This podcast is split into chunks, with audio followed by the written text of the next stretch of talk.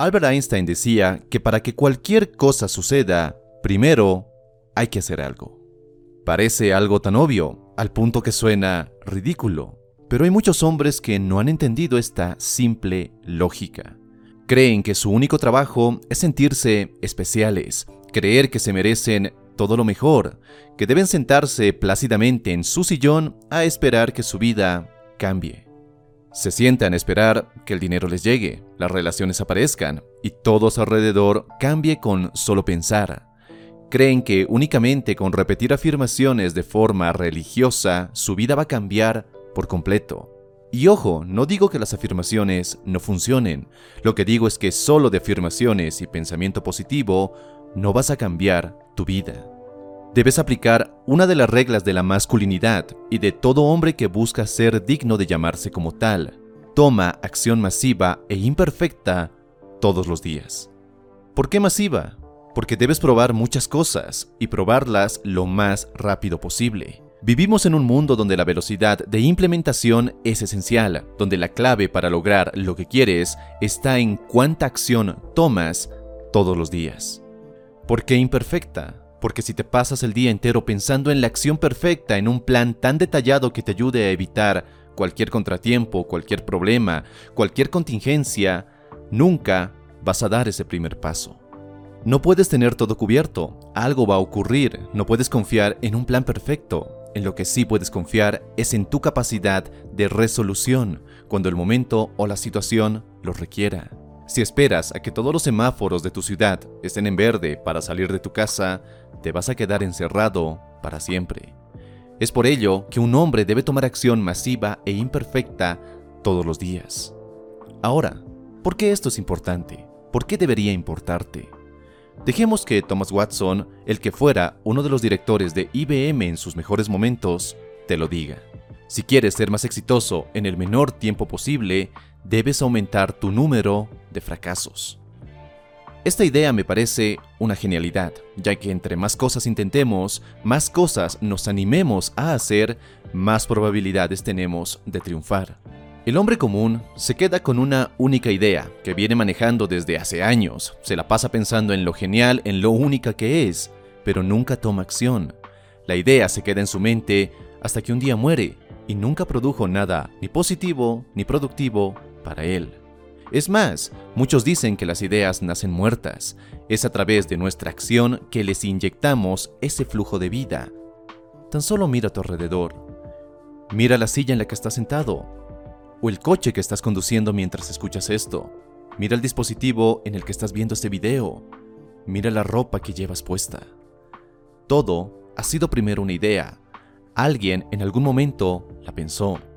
Pero no solo se quedó en el plano del pensamiento, llevó a cabo esa idea, la puso en práctica, tomó acción masiva e imperfecta. No esperes a que el momento adecuado o perfecto llegue a tu vida para recién tomar acción y moverte hacia lo que quieres. Cada día que no estás tomando acción, no solo no te acercas a tus metas, sino que te alejas de ellas. Porque no hacer nada también es una decisión, una decisión de alejarte de aquello que es importante para ti, de alejarte de aquello que es vital y trascendente para tu vida. Muchos hombres cometen el error de creer que necesitan de motivación para actuar, que deben buscar fuentes externas para inyectarse esa motivación. Creen que su único problema es que no están lo suficientemente motivados, que si lo estuvieran se comerían por completo al mundo. Pero la realidad es que no necesitas nada ni nadie que te motive más que tú mismo. Si tú no te motivas, si tú no encuentras motivos para moverte de esa realidad que estás viviendo y que no te gusta a una realidad que quieres, nadie lo va a hacer por ti. Me gusta ver la palabra motivación como si fueran dos palabras fusionadas. Motivo y acción. Al final, la motivación es simplemente tener un motivo para entrar en acción. Si no te mueves, si esperas que alguien te inspire para recién cambiar tu vida, aún sabiendo qué es lo que tienes que hacer e incluso sabiendo cómo debes hacerlo, es porque ese motivo no es lo suficientemente fuerte. El que digas que quieres un auto, no sé, de 80 mil dólares, no puede llegar a ser un motivo suficiente que te empuje a la acción. ¿Y por qué te lo digo? Porque has pasado gran parte de tu vida sin tener ese coche y puede que en los siguientes años tampoco te represente una molestia mayor el no tenerlo.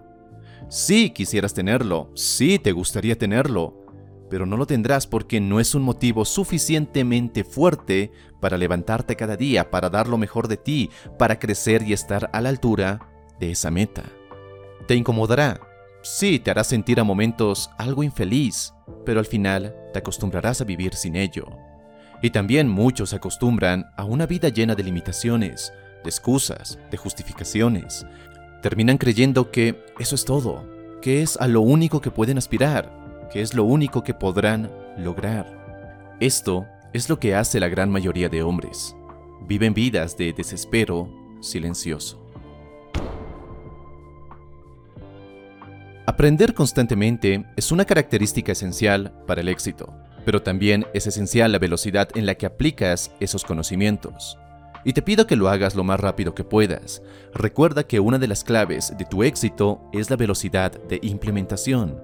El éxito que tengas es proporcional a la velocidad con la que apliques las ideas que se te ocurren. Una vez escuché en uno de los seminarios de Tony Robbins un ejemplo que me pareció maravilloso y que encaja a la perfección con este concepto. Se te ocurre una idea para un producto, pero crees que no se va a vender bien, no sabes cómo implementarlo o simplemente la dejas pasar. Algunos meses más tarde, entras al supermercado y ves en la estantería ese producto que a ti se te había ocurrido y ahora es un éxito de ventas masivo. La idea se te ocurrió a ti, pero otro fue más allá y la desarrolló. Yo creo que el mundo se divide en soñadores y hacedores. Soñadores porque se la pasan todo el día soñando en cómo pueden cambiar sus vidas. Piensan, ¿y si pasaría esto? ¿Si pasaría aquello? ¿Si hiciera esto? ¿Si hiciera aquello? En cambio, los hacedores son los que ponen en acción esos sueños para volverlos realidad. Y aquí es inevitable que te pregunte, ¿qué tipo de hombre eres tú? Muchas veces no tomamos acción por miedo a equivocarnos, un miedo que está muy arraigado en nuestro ser y en nuestra genética. Y no es para menos, pasamos nuestros primeros años en la escuela donde la premisa básica es no te equivoques, no lo hagas en tus tareas, no lo hagas en tus proyectos escolares, ni mucho menos en tus exámenes. No se mide tu capacidad o tu talento, sino tu habilidad para hacer lo que se te pide. Acabamos la universidad, si vamos, y llegamos a un trabajo donde equivocarnos es sinónimo de ser reprendidos, de tener un historial laboral manchado o incluso de ser despedidos. Todo un altar que condena la equivocación y los errores. Pero una de las mejores formas en las que puedes aprender y ganar mucha experiencia es precisamente a través de los fracasos y los errores. Los errores te dan una experiencia que te muestra lo que no debes hacer y sobre todo cómo hacerlo mejor en la siguiente oportunidad. Te ayuda a corregir el rumbo y a conocerte mucho más. Lástima que muchos se pierden de todo este aprendizaje solo por tener miedo a equivocarse y quedarse en lo que conocen y han hecho casi toda su vida. Así que, que no te preocupe no equivocarte, que no te asuste el cometer errores. Lo que debería preocuparte, lo que debería incluso espantarte, es el no estar haciendo nada. Debería asustarte el quedarte en el mismo lugar, el no estar tomando acción. Y si eres de esos hombres que les gusta planear, sí, hazlo, planea, pero ten muy en cuenta que debes ejecutar ese plan lo más rápido posible.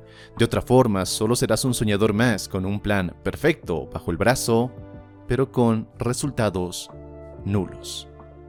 Espero que esta sexta regla te haya gustado y si quieres ver las otras reglas de la masculinidad, te dejo la lista de reproducción por acá. Muchísimas gracias por ver este video y si es tu primera vez por este canal, te invito a suscribirte para no perderte de ningún contenido que subo cada semana.